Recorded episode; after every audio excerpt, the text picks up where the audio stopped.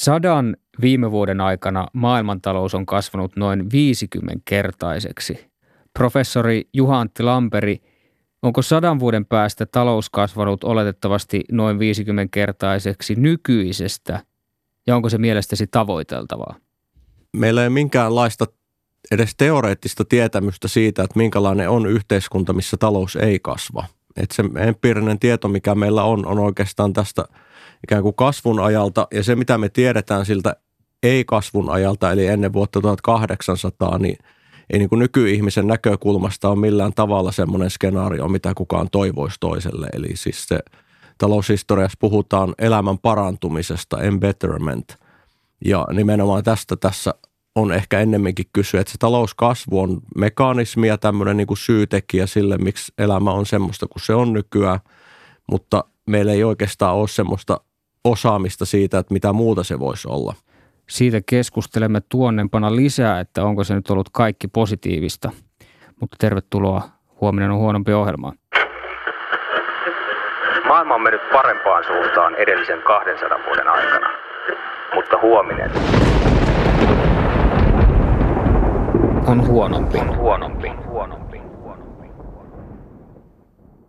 Kuuntelet Yle Puhetta. Minä olen Pekka Vahvanen. Vieraanamme on tänään Juha-Antti Lamberg. Tervetuloa Huominen on huonompi -ohjelmaan. Kiitos.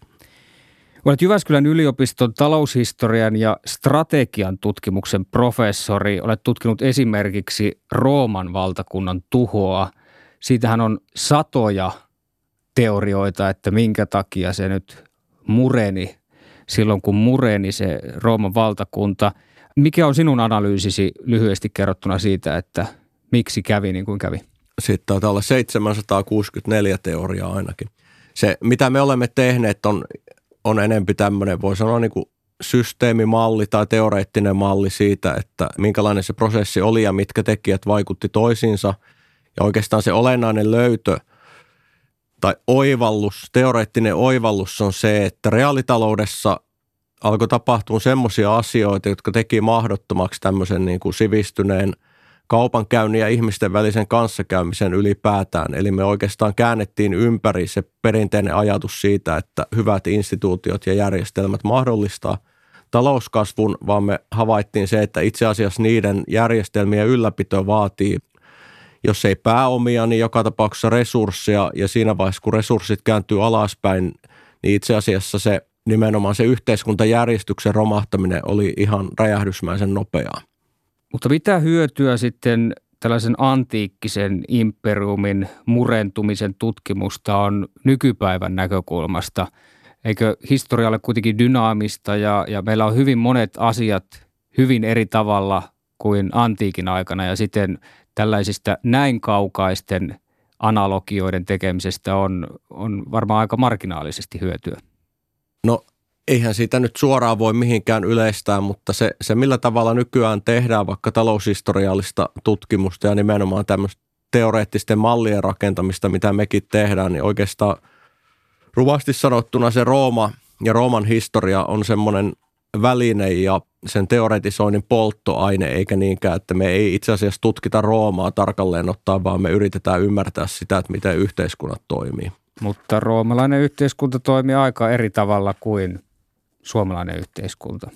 Toisaalta näin, mutta, mutta toisaalta se nimenomaan mahdollistaa sen, että esimerkiksi tilanne, missä teknologinen kasvu tai kehitys on melkein olematonta, niin kuin Rooman valtakunnan aikaa on, niin me nähdään ehkä vähän selkeämmin tiettyjä muita suhteita ja, ja relaatioita siinä, siitä Rooman historiasta.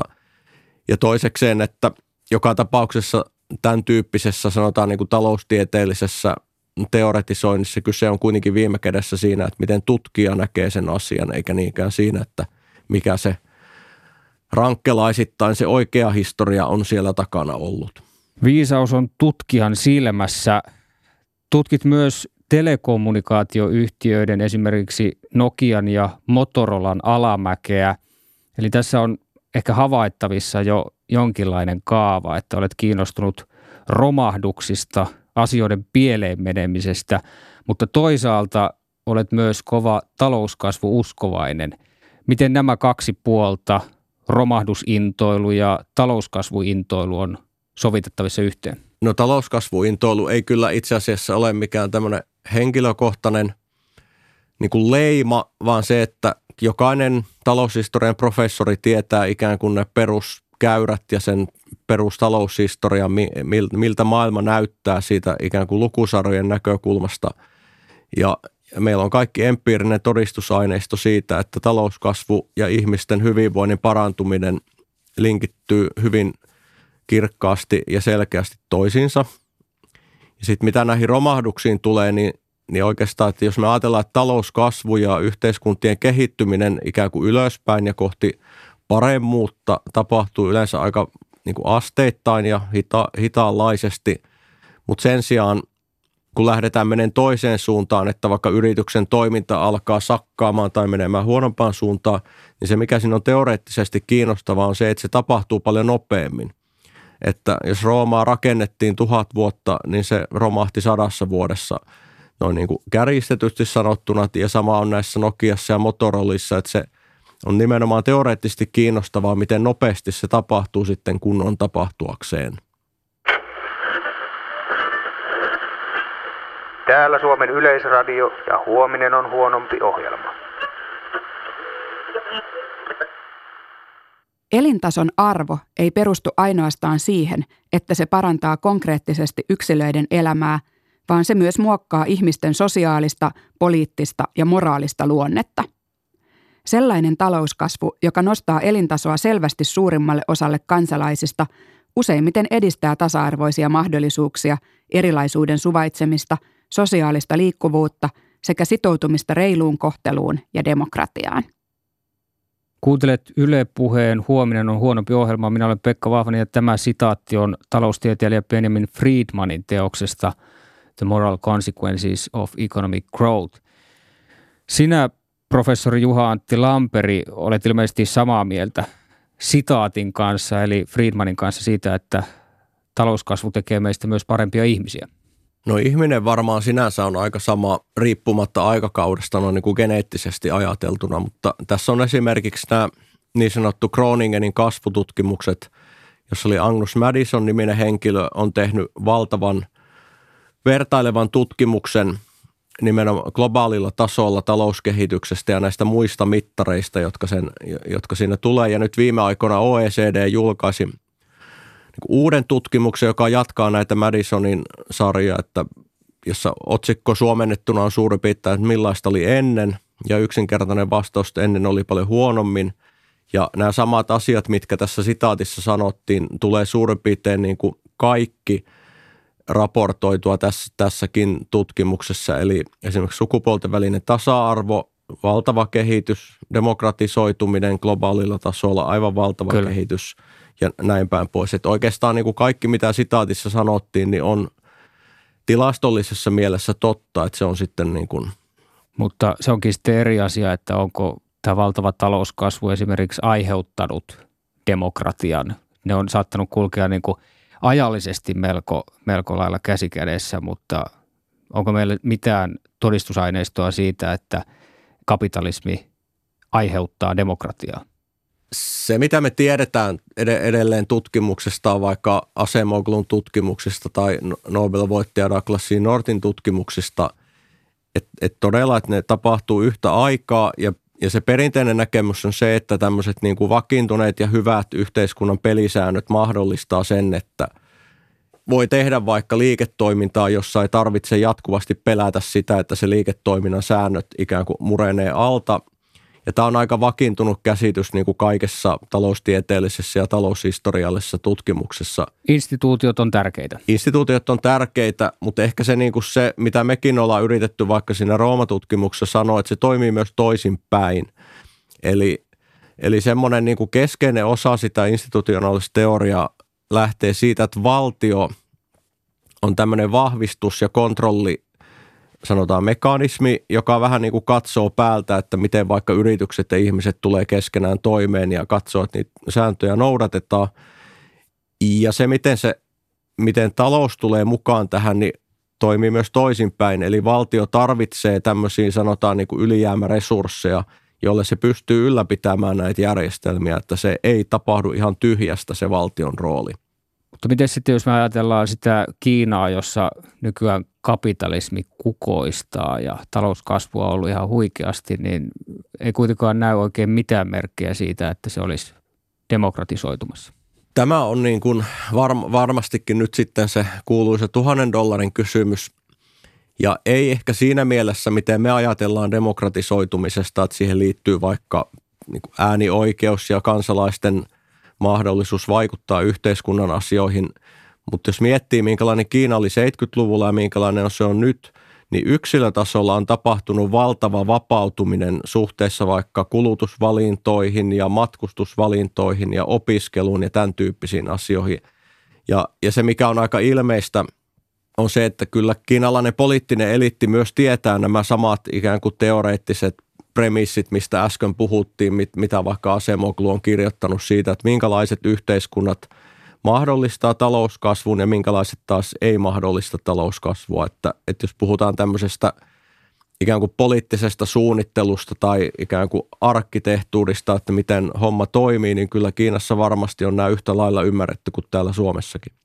Mutta vaikka kulutusmahdollisuudet on parantuneet ja opiskelumahdollisuudet on parantuneet, nämä on molemmat sellaiset asiat, jotka palvelee myös sitä Kiinan hallituksen tahtoa, että ihmiset opiskelee ja ihmiset kuluttaa. Mutta sitten taas, jos haluat tehdä jotain, joka ei palvele Kiinan hallituksen intressejä, niin sehän on ehdottomasti kiellettyä, että Kiinahan on kuitenkin totalitaarinen maa edelleen. Kyllä, kyllä. Mutta on, se, on erittäin vaikea nähdä semmoista tilannetta, että, että se kehitys voisi olla toiseen suuntaan. Eli, eli kun kansalainen on jatkuvasti saanut lisää oikeuksia ja lisää mahdollisuuksia, niin se, että, että varsinkin jos siinä tulisi joku hyvin äkillinen käänne, niin melkein niin kuin maalaisjärjellä voi ajatella sillä tavalla, että siitä potentiaalisesti seuraa yhteiskunnallista levottomuutta ja ikään kuin sen järjestelmän kyseenalaistamista. Että tällä hetkellä osa väestöstä varmaan on hyvinkin tyytymätöntä, mutta todennäköisesti valtaosa on niin kuin melko tyytyväistä tähän niin kuin nykykehitykseen ja miltä se näyttää tulevaisuus heidän näkökulmastaan. Sä olet sanonut Helsingin Sanomien haastattelussa, että historialliset esimerkit viittaavat siihen, että talouskasvun loppu on hyvin väkivaltainen, siis aito romahdus myös tiedoissa ja taidoissa. Mitä nämä historialliset esimerkit on? No jos nyt lähdetään siitä Roomasta, mistä aloitettiin tämä keskustelu, mikä tekee siitä hyvän esimerkin on se, että, että se sääntöjä ylläpitävä resurssi oli kyllä hyvin konkreettinen siellä Roomassa, eli hallintorakenne oli hyvin ohut ja puhutaan oikeastaan niin kuin sotilaallisesta voimasta, joka piti yhdessä sitä pakettia, jota me nyt kutsumme Rooman valtakunnaksi. Ja siinä vaiheessa, kun alkoi tulee negatiivista väestökehitystä ja mistä puhutaan, että kaupan volyymi alkoi kääntyä alaspäin ja itse asiassa se vaikka niin kuin pitkän matkan kauppa suorastaan romahti siinä yhdessä vaiheessa, niin ei ollut minkäänlaista resurssia enää valtion tehdä minkäänlaista interventiota siihen, ja sen jälkeen se loppu oli sitten hyvin tämmöistä niin kuin väkivaltaista. Meillä ei ole tästä semmoista niin kuin teoreettista ja empiiristä ymmärrystä yhteiskuntatieteissä tällä hetkellä, että mistä se johtuu, että nämä romahdukset on näin nopeita, että Roomahan ei ole ainoa yhteiskunta, joka on yhtä nopeasti romahtanut. Että Neuvostoliitto on pidetty tästä esimerkkinä. Sitten vaikka muinaiset maijavaltakunnat ja tämän tyyppiset, ja sitten taas tämän tyyppiset niin kuin, niin kuin ekologiset katastrofit, jotka myös tulee siihen mukaan, jotka itse asiassa niin kuin liittyy tähän samaan kausaalimalliin, joka selittää sitä äkillisyyttä. Korostaisin jälleen sitä, että, että nämä on hyvin erilaisia yhteiskuntia kuin missä me asutaan. Neuvostoliitto ehkä tulee lähimmäs ja se on niin kuin kehityksen tasoltaan lähimpänä, mutta sitten taas se, että no valtiollisena järjestelmänähän se romahti täysin, mutta oliko se sitten kuitenkaan lopulta mikään sellainen niin kuin apokalyptinen romahdus, Neuvostoliiton tuhoutuminen niille tavallisille ihmisille ei välttämättä ollut. Sanot kuitenkin, että, että, että talouskasvun loppu on hyvin väkivaltainen. Onko se kuitenkaan niin hirveää, jos se talouskasvu loppuu hallitusti? No tästä on itse asiassa jossain muuallakin ollaan tästä keskusteltu. Ja totta kai se näyttäytyy meille väkivaltaisena ja vaikka poliittiselle eliitille, joka sitä yhteiskuntaa yrittää pitää kasassa, mutta niin kuin sanoit, niin varmaan yksittäinen neuvostokansalainen ja myöhemmin Venäjän kansalainen, niin se on tämä kuuluisa niin kuin kiehuvan sammakon dilemma. Ja, ja jos vertaa vaikka niin kuin yksittäiseen ihmiseen asumassa vaikka jossain siinä nykyisen Saksan ja Sveitsin rajamailla niin kuin Rooman valtakunnan hajoamisen aikaa, niin todennäköisesti meni monta sukupolvea, että ei he oikein edes havainnut, että mitään niin kuin erityistä olisi tapahtunut. Aivan. Ja jos ajattelee sitten jotain Japania, joka koki tuhatyhdeksänsataayhdeksänkymmentäluvulla jonkin asteisen taloudellisen, ei nyt ehkä romahdusta, mutta, mutta kuitenkin kasvun loppumisen ja tuhatyhdeksänsataayhdeksänkymmentäluvulla ja, ja kaksituhattaluvulla, eli edellisellä vuosikymmenellä siellä ei talous juurikaan kasvanut ja en mä näe, että, että Japanin tilanne olisi mennyt johonkin kaaukseen tai että, että siellä olisi ollut väkivaltaa tai että siellä olisi jotenkin niin kuin yhteiskunnalliset olot merkittävästi heikentynyt. Japani on kehittynyt, voisi sanoa jopa länsimainen yhteiskunta, vaikka se onkin idässä. Jos ajattelee sitä tapausta, niin eikö se ole mahdollista, että talouskasvu loppuu ja itse asiassa mitään hirveän vakavaa ei tapahdu? No tässä on oikeastaan niin kuin kaksi asiaa, josta ensimmäinen on se, että todennäköisesti Suomi ja Ruotsi ja kaikki, kaikki muutkin O E C D-maat on jossain kohti vähän samanlaisia kuin Japani. Että yksinkertaisesti, että väestökehitys kääntyy semmoiseen suuntaan, että, että etenkin kotimarkkinakysyntä tulee todennäköisesti vähenemään kaikissa länsimaissa, sanotaan nyt seuraavan sadan vuoden aikana. Ja jossain vaiheessa, että tällä hetkellä skenaario on se, että kyllä maailmantalous sinänsä tulee kasvamaan ihan yksinkertaisesti siitä syystä, että, että Afrikan mantereen on vähän niin kuin loogisesti pakko jossain vaiheessa muodostua niin isoksi markkina-alueeksi ja ikään kuin tämmöiseksi niin kuin globaaliksi veturiksi, joka sitten vetää myös näitä muita puoleensa. Et Japani vaikka on saari, niin se ei ole missään tapauksessa eristetty maailmantaloudesta. Toinen oikeastaan niin kuin vastaus on sitten myös se, että meillä on todella nyt vaan tämmöinen kahdensadan vuoden periodi talouskasvua. Että oikeastaan niin kuin vähän kärjistetysti. Ro- Rooman ajan talouskasvu ei ollut meidän näkökulmasta oikeastaan oikeaa talouskasvua. Ei, ei, ei ollut, että siis niin kuin antiikin taloushistorian tutkijat puhuu tämmöisestä kukoistuskaudesta. Että elä, elämä oli parempaa, mutta se ei sinänsä perustunut tämän tyyppiselle talouskasvulle, mistä me nykyään puhutaan. Ja sanotaan vuoteen tuhatkahdeksansataa saakka, niin ihmiset keskimäärin eli semmoisissa talouksissa, jotka oikeastaan eivät kasvaneet. Yle Puhe. Vanhan ajan radiosoundia. Siitä minä pidän. Romahdukset saattaa johtaa väkivaltaan. Miten sitten talouskasvu, vähentääkö se oletettavasti väkivaltaa? No tilastollisesti ainakin vähentää. Ja kun puhuttiin vaikka tästä Japanista, niin to, muita hyviä esimerkkejä on vaikka Sveitsi ja Pohjoismaat, joissa niin kuin yksinkertaistetusti on niin paljon t- tätä ylijäämäresurssia, että me pystytään ylläpitämään yhteiskuntia vähän vaikeinakin aikoina ja, ja myös ikään kuin pitämään huolta siitä, että semmoiset yh- yhteiskuntarauhan peruspilarit säilyy, joista yksi on siis se, että tämä niin sanottu hyvinvointiperiaate, että pidetään kaikki mukana ja sitten myös tiedostetaan se vaikka poliittisen eliitin tasolla, että kuinka tärkeää itse asiassa on pitää niistä pelisäännöistä huolta.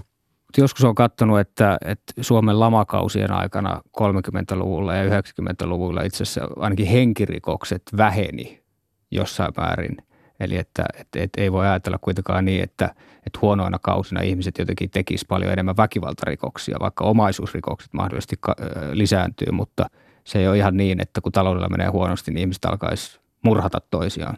En osaa suoraan sanottuna sanoa siihen, että miksi ihmiset tappaa toisiaan tai ei, sanotaan tämmöisenä niin kuin kuitenkin melko normaaleina aikoina. Että me ollaan niitä lamakausia katsottu siis yritysten näkökulmasta, sanotaan vaikka ensimmäinen maailmansota, kolmekymmentäluvun lama, yhdeksänkymmentäluvun lama, niin se kuitenkin se niin kuin suurtenkin yritysten vaikka toiminta näyttää melko normaalilta sillä hetkellä, kun sitä katsoo.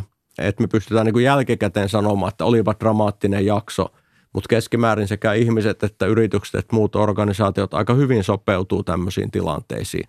Ei ole kyse mistään romahduksista siinä mielessä, kuin mitä vaikka niin kuin neljäsataa jälkeen Kristuksen tapahtui tai ajanlaskumme alkua. Jos ajatellaan vielä näitä talouskasvun sivilisoivia piirteitä tai, tai sitä pointtia, jonka Friedman toi esille tai jonka sinä Juha-Antti Lamberg tässä olet nyt tuonut esille, että, että, että se tekee meistä humaanimpia, niin empatiahan on myös yhdysvaltalaistutkimusten mukaan vähentynyt seitsemänkymmentäluvulta lähtien, ainakin siis Yhdysvalloissa. Vaikka meillä on ollut kuitenkin seitsemänkymmentäluvun jälkeen hyvin paljon talouskasvua, ei välttämättä seitsemänkymmentäluvulla Yhdysvalloissa, mutta kahdeksankymmentälukua ja yhdeksänkymmentälukua, kaksituhattalukua. Eikö tämäkin vähän sodi sitä ajatusta vastaan, että, että talouskasvu tekisi meistä humaanimpia?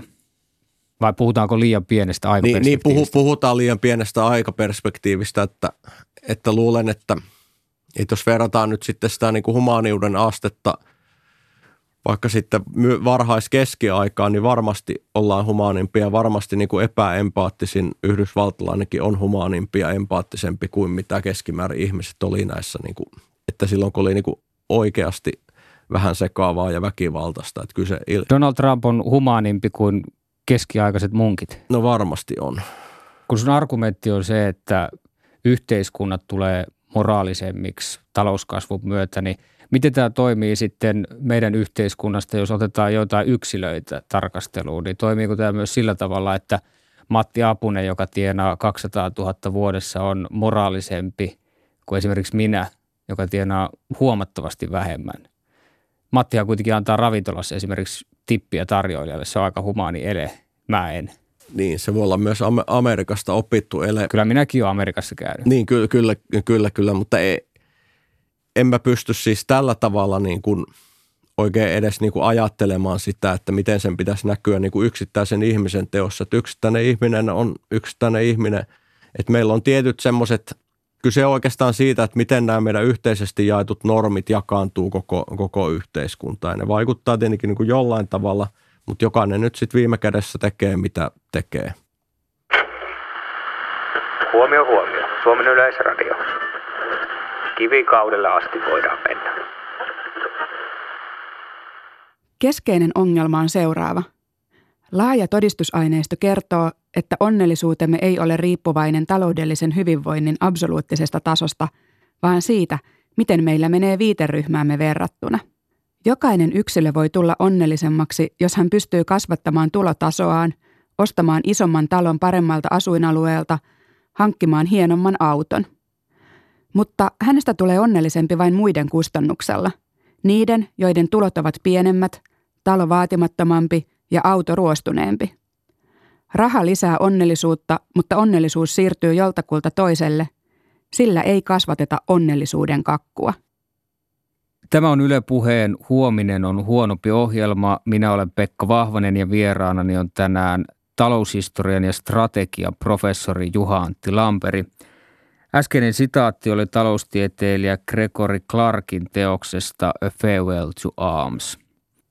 Talouskasvu on ehkä tehnyt ihmisistä moraalisempia, ehkä ei, mutta jos tarkastellaan sitten sitä, että miten talouskasvu on parantanut ihmiselämää, onko se parantanut ihmiselämää, onko se lisännyt meidän hyvinvointia, onko se lisännyt meidän onnellisuutta?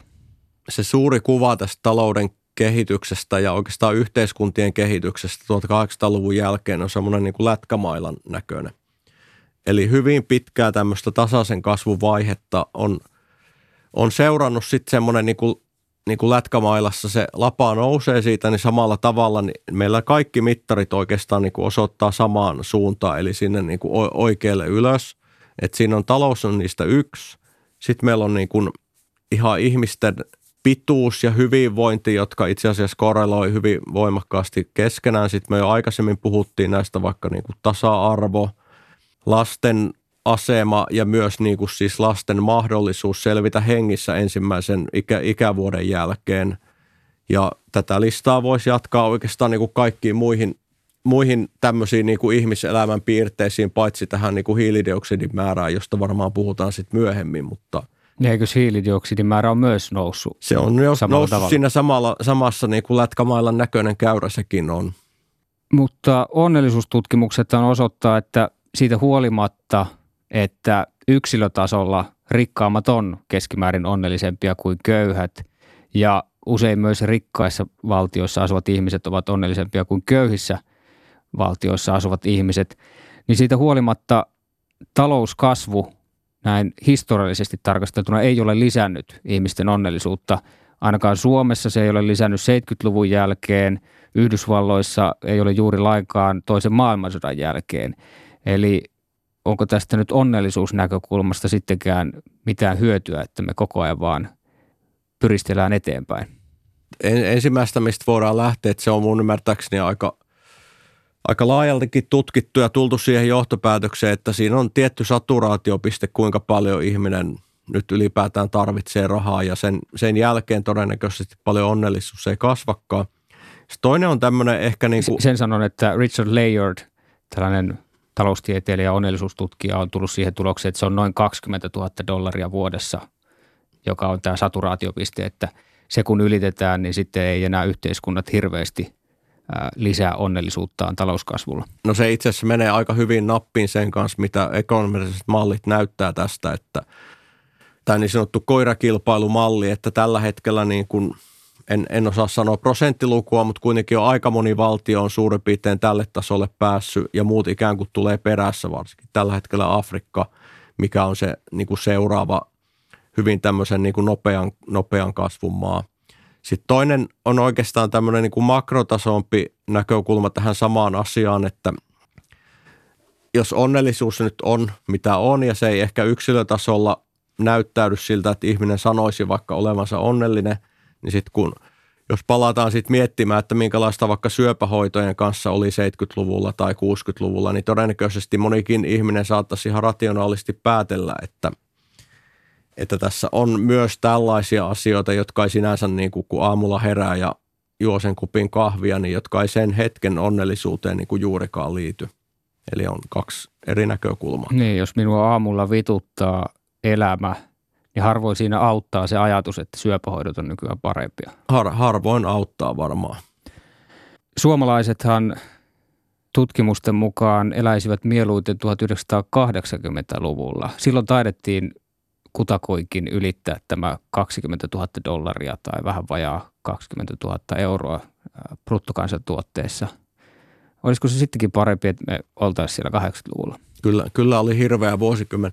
Se Jos nyt siis, jos katsoo nyt vaikka sitten eliniä odotetta, niin kahdeksankymmentäluvulla selvästi saavutettiin semmoinen niin kuin tietty aika vakaa taso vaikka siinä, että mikä on, että sen jälkeen niin kuin eliniä odote on jatkuvasti kasvanut, mutta selvästi vaikka lääketieteessä saavutettiin semmoinen niin kuin perustaso. Jälleen, jos mä herään aamulla ja mua vituttaa, niin se ei paljon auta, jos mä saan tietää, että mulla on vielä kuusikymmentä vuotta tätä samaa paskaa edessä. Ei, mutta se ehkä auttaa, että jos miettii, että minkälaista vaikka hammaslääkärihoito oli kahdeksankymmentäluvulla ja tämän tyyppiset hyvin niin kuin arkiset asiat. Ymmärrän tämän nostalgia-asian niin kuin tietyllä tapaa ja jos miettii, että se että kahdeksankymmentäluku oli yksinkertaisempi ja jotenkin niin kuin helpompi ehkä niin kuin mieltää aikakautena, mutta tässä on myös siis se, että eihän koskaan maailmanhistoriassa kukaan ihminen omaa aikaansa kovin hyvin ole ymmärtänyt, saati tulevaisuutta, että silloin kahdeksankymmentäluvulla ihmiset vähemmän vietti aikaa niiden älypuhelimien kanssa ja katsoi toisiaan enemmän silmiä. Sinäkään et ole Facebookissa ja ymmärrät varmaan tämän puolen. Kyllä kahdeksankymmentäluvulla myös vaikka haisteltiin liimaa, mikä on niin kuin nykyään paljon harvinaisempaa. Että en mä nyt tiedä, että onko se Instagram sitten sen pahempi kuin se liiman haistelu. Se on aika lailla tasan. Mutta kun puhut noista, että terveys on parantunut, elinikä on kehittynyt, mutta sitten taas tullaan sen kysymyksen eteen, että, että miten paljon se kehittyy tästä eteenpäin sillä talouskasvulla itsessään. Yhdysvallat on noin kaksi kertaa rikkaampi kuin Portugali tai, tai Etelä-Korea. B K T on noin kaksi kertaa ää, niiden maiden tasoa ja silti odotettavissa oleva elinikä on aika lailla sama näissä kaikissa kolmessa. Eli onko tässäkin ehkä samantyyppinen saturaatiopiste olemassa, että kun päästään tietylle talouden tasolle, ää, niin sitten talouskasvu tulevaisuudessa ei enää paranna sitä terveyttä, ei lisää elinikää. No se Yhdysvaltain ottaminen tähän ikään kuin verrokiksi on, on sillä epäreilua. Tavalla. Se, no se, se ei ole niin kuin se epäreilu on nyt väärä sana, se on hankalaa, koska jos katsoo vaikka näitä väestöennusteita, niin Yhdysvallat tulee olemaan seuraavat sata vuotta kaikkien ennusteiden mukaan niin kuin väestökasvumaa. mä en ole siis Yhdysvaltain talouden asiantuntija, mutta se on aika ilmeistä, että se koko sen yhteiskunnan perusta on semmoinen, että se on vähän niin kuin keittokattila, mihin niin kuin jatkuvasti tulee lisää. Kaikki on jatkuvasti niin kuin pikkusen myös sekaavaa, että siinä ei ole semmoista kulttuurillista niin kuin yhtäläisyyttä tai koherenssia, että se tietenkin niin kuin, että se vähän niin kuin näyttää siltä, mutta oikeastaan niin kuin jos vaikka Kalifornia katsoo, niin siis se on tämmöinen valtava sulatusuuni ja, ja siinä on niin kuin tietyt negatiiviset puolet, mitkä siitä seuraa, mutta toinen se, mikä se on se positiivinen puoli, että talous kasvaa, niin kuin, jos ei nyt räjähdysmäisesti, niin ikään kuin jatkuvasti uuden yrittämisen ja uusien ihmisten ja tämän tyyppisten myötä. Et joku Portugali taas on niin kuin, niin kuin verraten stabiili ja hyvin niin kuin vanha yhteiskunta, missä on, niin kuin, missä on niin kuin jaetun uskonnon ja hyvin niin kuin vanho, vanhoja lakijärjestelmiä tämän, tämän tyyppisten kautta, niin se niin kuin asiat tapahtuu hitaasti ja, ja se on niin kuin saavuttanut tietyn kehityspisteen ja, ja on niin kuin vaikea nähdä, että miten niin kuin tämmöinen Portugali ja Suomi on siinä mielessä vähän samantyyppisiä, että ne on molemmat periferiassa niin kuin Euroopan keskipisteestä katsottuna, molemmat on aika pieniä ja, ja molemmissa on myös pitkä historia tämmöistä, niin kuin voisi sanoa, melko sivistynyttä elämää ja toimintaa. Yle Puhe. Huominen on huonompi. Talouden muutoksethan pakottaa myös yhteiskuntaa ja ihmistä muuttumaan. Ja on paljon merkkejä siitä, että, että tämä muutos vaan nopeutuu ja Suomen poliittiset päättäjät on sitä mieltä, että meidän pitää pää edeltä hypätä digitalisaation virtaan ja jotenkin reagoida ja, ja, ja, ja mennä tavallaan niiden sen luovan tuhon ehdoilla. On kuitenkin hyvin paljon tutkimusta siitä, että, että ihminen on viime kädessä muutosta vastustava otus. Ja, ja muutos itsessään, nopea muutos, ää, tuottaa pahoinvointia, henkistä ja, ja fyysistä. On havaittu, että, että vaikka muutos olisi positiivistakin, siis jos yksilön elämässä vaikka on sellaisia muutoksia kuin ää, uuteen isompaan taloon muuttaminen ja, ja tota, lapsen saaminen ja, tai ää, avioliitto, uusi parempi työ, parempi palkka, niin jos näitä muutoksia tosiaan kerääntyy pienelle ajalle hyvin paljon, niin silloin ihmisen henkinen ja, ja fyysinen hyvinvointi voi heikentyä. Tämä on mun mielestä sellainen asia, jota harvoin otetaan huomioon, että ihmiset haluaa, että, että elämässä olisi joitain sellaisia kiinnekohtia, pysyviä juttuja. Ja, ja usein kun tavoitellaan sitä talouskasvua hinnalla millä hyvänsä, niin sitten unohdetaan tämä, että, että ihminen ei halua, että kaikki muuttuu niin nopeasti. Jos ajatellaan myös sitä, että kun talouden realiteetit muuttuu nykyään niin nopeasti, niin, niin ihmiset ei oikein tiedä, että, että, että mihin niitä kannattaisi kouluttautua, että onko kymmenen vuoden päästä joku tutkinto jo täysin turha. Tähän lisää valtavasti epävarmuutta elämään. Tästähän me aika, aikaisemmin puhuttiin, että ihminen nyt on geneettisesti sama kuin se oli vaikka keskiajalla, että ehkä niin kuin vähän eri, mutta kuitenkin melko sama. Ja sitten jos tämän haluaisi lyödä leikiksi, niin sanoisi, että, että varmasti jos joku kirveen kanssa hyökkäsi kylään, niin, niin varmasti oli niin kuin vähän semmoista epävarmempaa se elämän tuntu. Mutta sitten jos me palataan niin kuin vakavampiin asioihin, niin, niin kysehän on myös pitkälti ihan pelkästään politiikan retoriikasta, että asiat itse asiassa ei muutu kovin nopeasti. Jos me katsotaan tästä taaksepäin, niin kuin minkälaista, niin, niin, niin suuri osa tämmöisistä yhteiskunnan suurista muutoksista on hyvin tämmöisiä niin kuin, niin kuin ikään kuin hitaasti liikkuvia. Että semmoisia hirveän dramaattisia muutoksia ei itse asiassa ole niin kuin, niin kuin hyvin, hyvin pitkään aikaa ollut. Ja esimerkiksi ensimmäinen maailmansota ja toinen maailmansota, että ne Suomessa aiheuttaa semmoisen kuopan, ikään kuin, niin kuin moniin yhteiskunnan kehityksen suuriin linjoihin, mutta se palautuminen on myös hyvin nopeaa sitten näiden ikään kuin kriisiaikojen jälkeen. Mutta siis politiikan retoriikkahan perustuu tälle, niin kuin Lea Klemolan näytelmässä sanotaan, että pitää hypätä elämän virtaan, niin se digitalisaatio on niin kuin just tätä samaa. Niin kuin management-tutkimuksessa hyvin tunnetaan vaikka se, mitä Steven Elop sanoi Nokiasta, että olemme tämmöisellä niin kuin palavalla alustalla, joka ei tarkoita sitä, että me ollaan palavalla alustalla, mutta sen tarkoitus on motivoida ihmisiä johonkin tiettyyn suuntaan. Mutta sitten todella, jos katsotaan taaksepäin, niin ei se nyt se ihmisten elämä ei nyt niin dramaattisesti oikeastaan niin kuin juuri koskaan muutu. Mutta kyllähän me nyt eletään hyvin erilaista aikaa, tai ollaan eletty tuhatkahdeksansataaluvulta lähtien hyvin erilaista aikaa kuin ennen sitä. Siis jos olisi keskiajalla tai antiikissa puhunut yhteiskunnallisesta muutoksesta, niin eihän sitä olisi kukaan oikein ymmärtänytkään, koska oma, niin kuin yhden elämän mittakaavassa ei, ei juuri mitään tapahtunut yhteiskunnan tasolla. Ja sitten jos miettii, tämä on tämä työ- ja elinkeinoministeriön raportti, siis Osmo Soininvaaran johtuvan työryhmän raportti. Siinähän sanotaan, että, että noin miljoona suomalaista pitää uudelleen kouluttaa tässä seuraavan noin parin vuosikymmenen aikana. Niin sehän kuulostaa ainakin todella isolta luvulta. En mä tiedä, onko tämä nyt sitä niin kuin poliitikkojen hypetystä, että, että muutos on isompi kuin mitä se sitten tulee olemaan.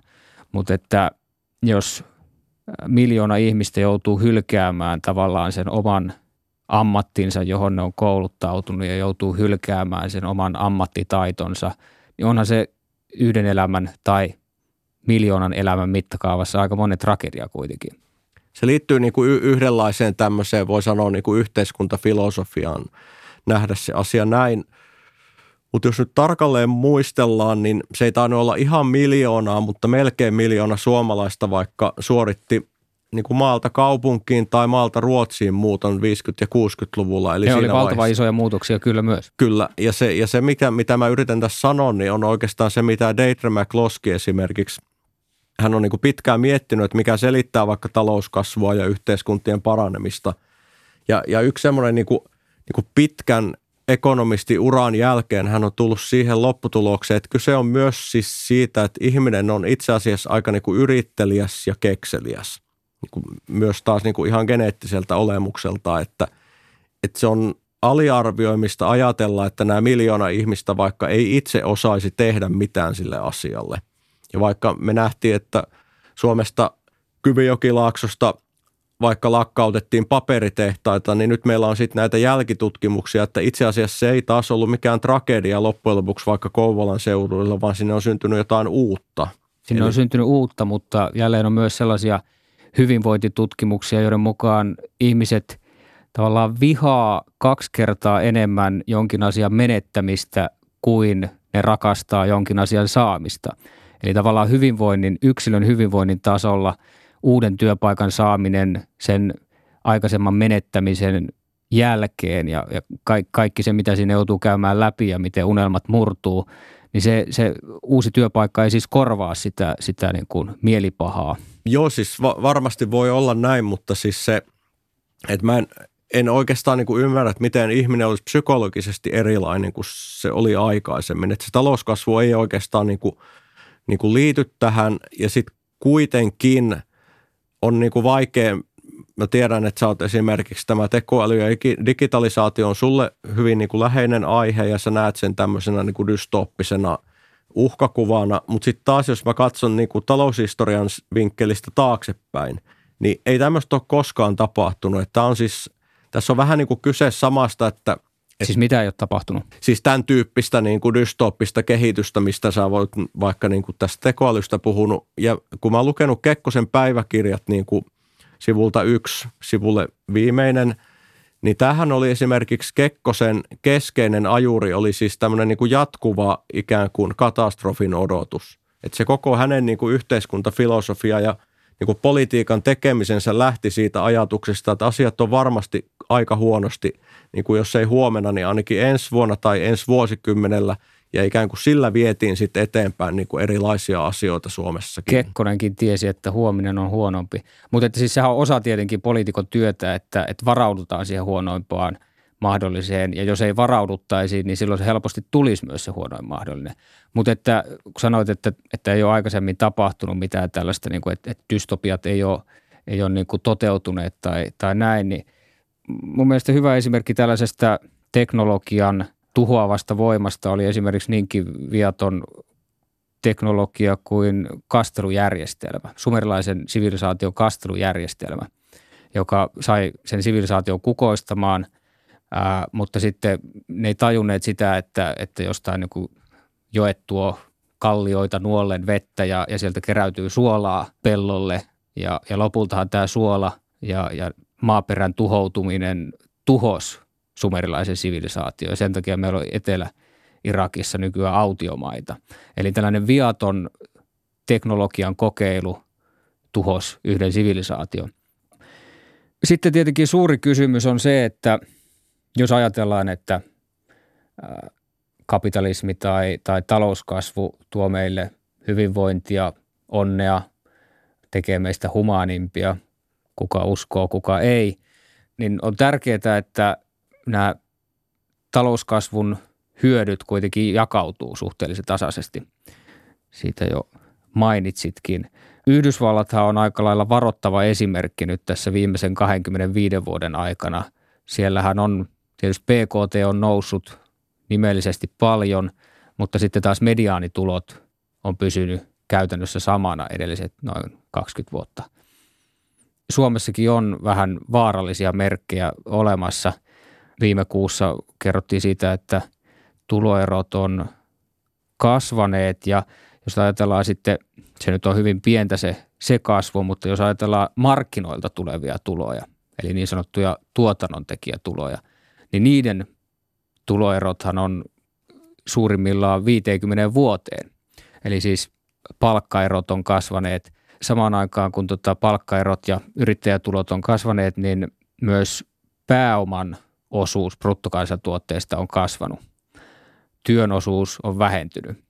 Ja tämähän nyt on sinänsä loogista seurausta siitä, että jos yhä useampi asia pystytään tekemään tekoälyllä tai, tai roboteilla, niin sitten ne, joilla on pääomaa, ne, jotka omistaa robotit ja, ja tekoälysovellukset, niiden osuus kakusta kasvaa siinä, missä sitten työntekijöiden osuus vähenee. Eikö tässä mielessä vaikuta pahalta sen suhteen, että talouden hedelmät ei välttämättä jakautuskaan tasaisesti ja, ja, ja siitä talouskasvustahan ei ole tavalliselle kansalle mitään hyötyä, jos, jos se talouskasvu menee pelkästään hyvin pienelle osalle. Oli se sitten vaikka Piilaaksossa tai, tai missä tahansa.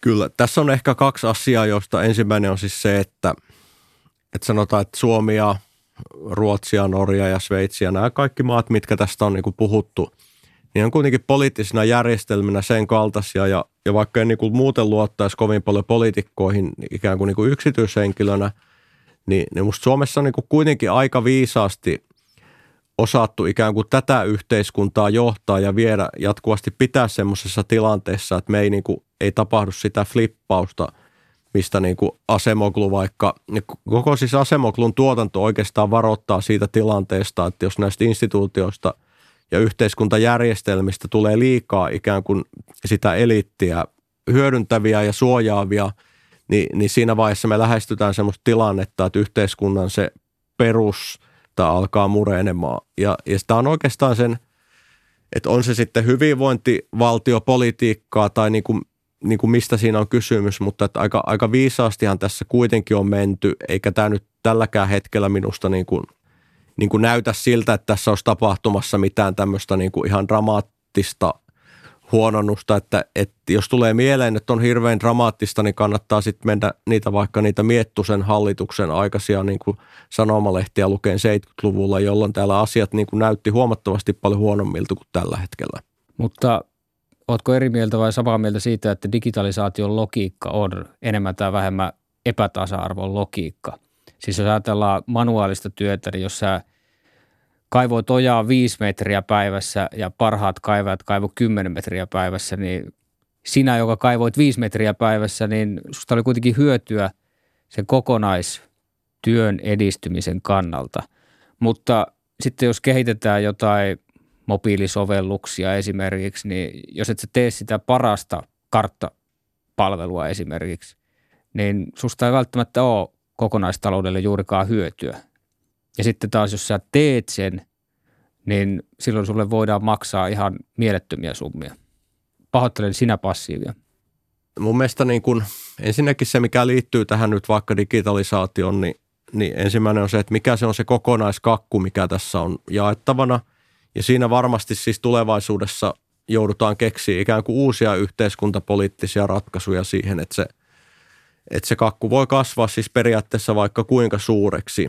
Ja toinen on sitten se, että mitä niinku reaalimaailmassa ja vaikka niinku ihan tässä Suomessa tapahtuu, niin, niin toistaiseksi meillä on kuitenkin aika paljon myös ammatteja, jotka ei niinku mitenkään liity tähän niinku digitalisaation niinku logiikoihin. Että jos Totta. katsoo tuossa, että tuossa on viereinen talo on huputettu ja siellä on rakennusmiehet ikään kuin rakentamassa uudelleen sitä taloa, niin ei sillä nyt hirveästi ole, niinku digitalisaatio ei vaikuta niinku tämän kaltaisiin. Että se, mistä mä aikaisemmin sanoin, että kuitenkin se semmoinen niinku jatkuvuus on yleensä sit jälkikäteen katsottuna se niin kuin suurin nimittävä tekijä näissä suurissakin yhteiskuntamullistuksissa. Yle Puhe. Huominen on huonompi. Minä olen mieluummin klassinen kuin moderni. Jos nykyiset väestön, teollistumisen, saastumisen, ruoantuotannon ja luonnonvarojen tuhlaamisen trendit jatkuvat, tämän planeetan kasvun rajat tavoitetaan jossain vaiheessa seuraavan sadan vuoden aikana. Todennäköisin tulos on suhteellisen äkkinäinen ja kontrolloimaton väestön ja teollisuustuotannon alamäki. Kuuntelet Yle Puhetta. Minä olen Pekka Vahvanen ja tämä sitaatti on kuuluisasta vuoden tuhatyhdeksänsataaseitsemänkymmentäkaksi Rooman klubin raportista, joka korosti, että kasvu ei voi jatkua loputtomasti, sikäli kun se tapahtuu maapallon kustannuksella. Juha-Antti Lamberg, onko kasvulla kuitenkin rajansa? No niin kuin aikaisemminkin tästä puhuttu, että varmaan se kasvun tämmöinen, onko se niin kuin kyllääntymispiste, kun se suomenkielinen sana on saturaatiolle, niin varmaan se jossain vaiheessa tulee ihan yksinkertaisesti siitä syystä, että, että meille käy niin kuin Japanissa. Eli kun, siinä vaiheessa, kun väestön kasvu tasaantuu ja jossain vaiheessa se varmaan kääntyy taaksepäin, koska ihminen on mun mätäkseni ainoa eläinlaji, joka pystyy sääntelemään niin kuin omaa lisääntymistään. Ja se on periaatteessa ihan semmoista niin kuin perustason matematiikkaa laskea siitä, että se ikään kuin se markkinan koko tasaantuu ja sitä kautta se talouskasvulle sitten tapahtuu myös jotain asioita. Mutta se, että miten tämä il- ilmastonmuutos tähän liittyy, että niin kuin mä sanoin, niin taloushistoriassa hyvin tiedostetaan se, että että hiilidioksidin määrä ja luonnon monimuotoisuus ja muut on sitten ikään kuin niitä vastakkaisia niin kuin negatiivisia sivuilmiöitä siitä, mitä tässä taloudessa on tapahtunut. Mutta sitten se, että tapahtuu joku tämmöinen niin kuin äkillinen romahdus tai tämän tyyppinen niin kuin tästä syystä, niin en oikein usko. Ja se yksi syy on nimenomaan liittyy siihen, että ihminen on kuitenkin aika kekseliäs myös. Ja se lätkämailla, mikä yksi asia, mitä, se, mitä siihen liittyy, on se, että meidän teknologinen osaaminen on kasvanut aivan räjähdysmäisesti. Jo tällä hetkellä siitä on nähtävissä ikään kuin se, että, että nyt tässä on niin, kuin niin iso tiede- ja teknologiakoneisto jauhamassa ikään kuin ratkaisua näihin niin kuin tämänhetkisiin ilmasto-ongelmiin, että jos me tästä nyt sata vuotta selvitään, niin todennäköisesti ihmiskunta elelee ihan niin kuin onnellisesti sen jälkeenkin. Paitsi, että tekoäly ehtii tuhota meidät, mutta etkö siis koe, että, että me ollaan haalittu vähän turhan ahneesti edistystä, joka on nyt kostautumassa ilmastonmuutoksen myötä? Ahneesti on minun mielestäni oikeastaan vähän niin kuin väärin sanottu, että ehkä se niin kuin sä sanoit itse näistä sumerilaisista tai sitten vaikka tuhatkahdeksansataaluvun Englannissa, minkälaista teollistuminen oli ja minkälaisia ikään kuin haitallisia sivuvaikutuksia sitten ensimmäisestä teollistumisaallosta tuli. Että ehkä tietämättömyys on niin kuin se oikeampi termi tässä. Että ihmisillä on itse asiassa ihan niin kuin valoisa historia tämmöisten niin kuin tietämättömyyttään tehtyjen niin kuin virheiden paikkaamisessa. Että ei harvempi kotipuutarhuri D D T:tä enää käy niin kuin ruiskuttelemassa pensaisiin, että kyllä. Kun jotain kuitenkin aina opitaan myös. Sain aikanaan Matti Apuselta brittikirjoittaja Matt Ridleyn kirjan. Ridleyhan on siis myös kehitysuskovainen niin kuin sinä ja Mattikin. Ja tota, Ridleyllä on tämä mielenkiintoinen pointti luonnon monimuotoisuuteen liittyen, että uhanalaisista lajeista susien määrä lisääntyy, tiikerien määrä pysyy ennallaan ja leijonien määrä vähenee sen takia, että sudet on lähtökohtaisesti rikkaissa maissa, tiikerit keskituloisissa maissa ja leijonat köyhissä maissa. Eli Ridleyn pointti on siis, että, että talouskasvun myötä yhteiskunnista tulee huomattavasti luontoystävällisempiä. No niin, minähän en ole näitä luontoihmisiä, mutta Et ole luontoystävä. En, no voin olla luontoystävä, mutta en, en ole nyt näitä leijonia viime aikoina miettinyt. Mutta se on siis ilmeistä, että kun ei tarvitse taistella ihan sitä perustoimeentulosta, niin ihmisellä on myös mahdollisuus tähän edelleen, mistä Fogel on puhunut, tähän niin kuin neljänteen valistuskauteen. Eli että tulee nyt, kun me ollaan ikään kuin tarpeeksi rikkaita, niin tulee joku seuraava kehitysaskel tässä ihmiskunnassa. Että se, tässä on niin kuin tämmöisiä niin kuin puoliuskonnollisia vivahteita myös tässä, mutta että se on periaatteessa mahdollista ihan pelkästään sen takia, että meillä on varaa siihen. Moni talouskasvun puolustaja korostaa sitä, että, että kasvu syntyy yhä enemmän immateriaalisten äh, tuotteiden kautta, että ei enää tosiaan äh, tuoteta D D T:tä tai ei, ei tuoteta niin paljon teollisuudessa, saastuttavassa teollisuudessa tuotteita. Onko tämä missä määrin sinun mielestäsi ratkaisu? No varmasti on, että niin kuin monesti aikaisemminkin tämän tyyppisissä keskustelussa tulee ilmi, että kun ihminen ei pysty määräänsä enempää vaikka paahtoleipää syömään tai niin kuin vaatteita ostamaan, että, että kyllähän me nyt nähdään se jo nyt, että Robert Fogel taas näitä taloushistorian Nobel-voittajia on laskenut, että itse asiassa niin kuin semmoinen dramaattisin muutos on ihmisten vapaa-ajan määrässä. Eli sata vuotta sitten elämä oli suurin piirtein semmoista, että tehtiin töitä ja sitten nukuttiin, että jaksettaisiin tehdä töitä. Ja, ja tällä hetkellä tilanne on se, että jos mä oikein muistan, niin Yhdysvalloissa ja vaikka Pohjoismaissa, niin keskimääräinen ikään kuin vapaa-ajan määrä vuorokaudessa rupeaa kahdeksaa tuntia tai kuitenkin niin kuin aika paljon. Niin sekin liittyy tähän myös tähän niin kuin ikään kuin aineettomien hyödykkeiden ostamiseen ja kuluttamiseen, että, että ei meillä Netflixiä olisi, ellei olisi valtavaa kysyntää tämän tyyppisille palveluille, että jotainhan siinä vapaa-ajalla pitää keksiä tehdä. Tässä Rooman valtakunnan tuhoa käsittelevässä tutkimuspaperissa valittelet juuri sitä, että, että osittain tämä valtakunta lähti murenemaan sen takia, että väestö väheni. Nyt Suomessa valitellaan sitä, että uusimpien ennusteiden mukaan väestö vähenee merkittävästi lähivuosikymmenenä ja se uhkaa meidän talouskasvua nyt esimerkiksi. Samalla kuitenkin maailman väestön kasvu on oikeastaan suurimpia ongelmia maapallon kantokyvyn näkökulmasta ja, ja ympäristön näkökulmasta. Eikö tässä ole valtava ristiriita? No ei siinä minun mielestä kyllä mitään kauheita ristiriitaa ole siinä mielessä, että edelleen talouskasvusta merkittävä komponentti on se, että kuinka paljon on ihmisiä käytännössä kuluttamassa, mutta myös tekemässä. Ja sitten toinen, mikä me tiedetään, että esimerkiksi Kiinassa väestönkasvu tasaantuu muistaakseni seuraavan kymmenen vuoden aikana ja sitten jossain vaiheessa kääntyy alaspäin.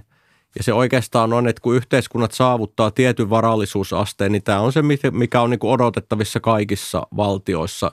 Että se, että kuinka kauan siinä menee, että esimerkiksi Afrikan valtiot kääntyy tähän pisteeseen, niin se voi olla niinku viisikymmentä vuotta tai sata vuotta, mutta jossain vaiheessa niinku il- ilman muuta se on odotettavissa ikään kuin, että se on yksi näitä niinku y- yhdenlainen niinku valistuksen muoto, että ihmisillä ei ole siis tämmöistä ikään kuin eläimellistä tarvetta lisääntyä, mikä on niin kuin me, meille ominaista, että me voidaan myös niin kuin ajatella tämmöisiä asioita, että mikä olisi nyt vaikka hyvä määrä lapsia, eikä se, että niitä vaan tulee ja tulee.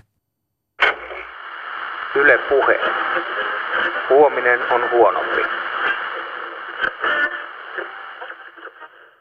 Yle Puheen Huominen on huonompi -ohjelmassa keskustellaan edistyksestä ja edistyksen tulevaisuudesta.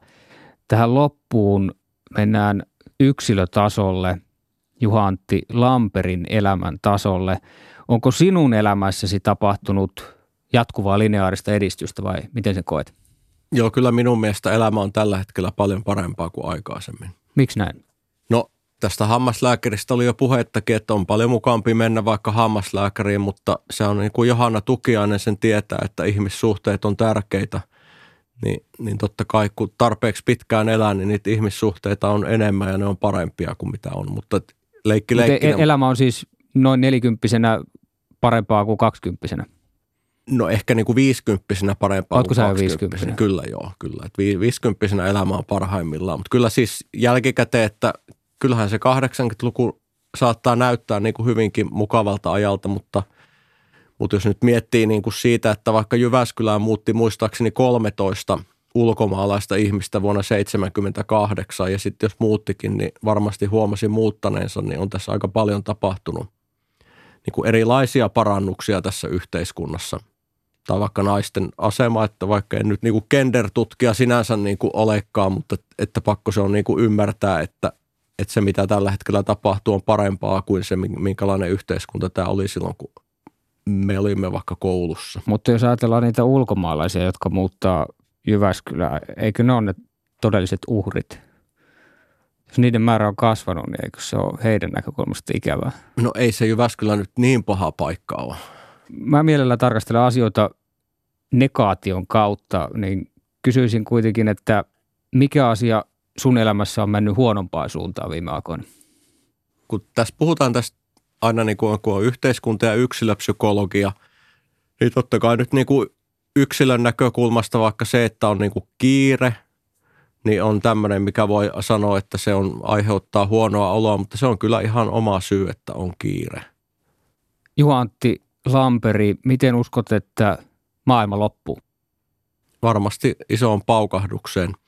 Ja tässä on siis se, että meillä ollaan myös hirvittävän onnekkaita siinä mielessä, että tästä on nyt, voi sanoa, että mennyt vaikka tuhansia vuosia edellisestä tämmöisestä oikein niin kuin isosta vaikka luonnonmullistuksesta. Että se on hyvin mahdollista, että, että se voi tulla sadan vuoden sisällä tai sadan tuhannen vuoden sisällä, mutta se on niin kuin hyvin epätodennäköistä, että ei tulisi jotain tämmöistä niin kuin hyvin yllättävää ja suurta luonnonmullistusta. Että siinä mielessä se loppuu varmaan paukahtain.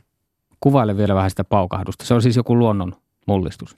No esimerkiksi mistä me tiedetään, niin kuin, mitä luonnontieteilijät on tutkinut, ikään kuin ihmiskunnan tätä oikein pitkää historiaa, niin kuin ei, ei nyt mennä dinosauruksiin saakka, mutta että esimerkiksi siis isot ja äkilliset tulivuoren purkaukset on niin kuin historiallisesti aiheuttanut vaikka valtavan suuria katovuosia ja tämän tyyppisiä, että et, et mistään tämmöisestä ei ole nyt pitkään aikaan oikeastaan niin kuin ollut puhettakaan tässä ihmiskunnan kehityksessä. Kiitoksia oikein paljon, Juha-Antti Lamberg. Kiitos. Ensi kerralla Yle Puheen Huominen on huonompi -ohjelmassa keskustellaan tunteiden historiasta ja mielenterveydestä. Saako nykyaika meidät ahdistumaan, masentumaan, stressaantumaan ja vellomaan negatiivisissa tunteissa? Eli voimmeko henkisesti yhä huonommin siitä huolimatta, että materiaalisesti meillä on asiat entistä paremmin? Vieraana on psykoterapeutti ja entinen filosofian professori Jussi Kotkavirta. Minä olen Pekka Vahvanen ja sanon nyt heissulivei. Täällä Suomen Yleisradio ja Huominen on huonompi -ohjelma.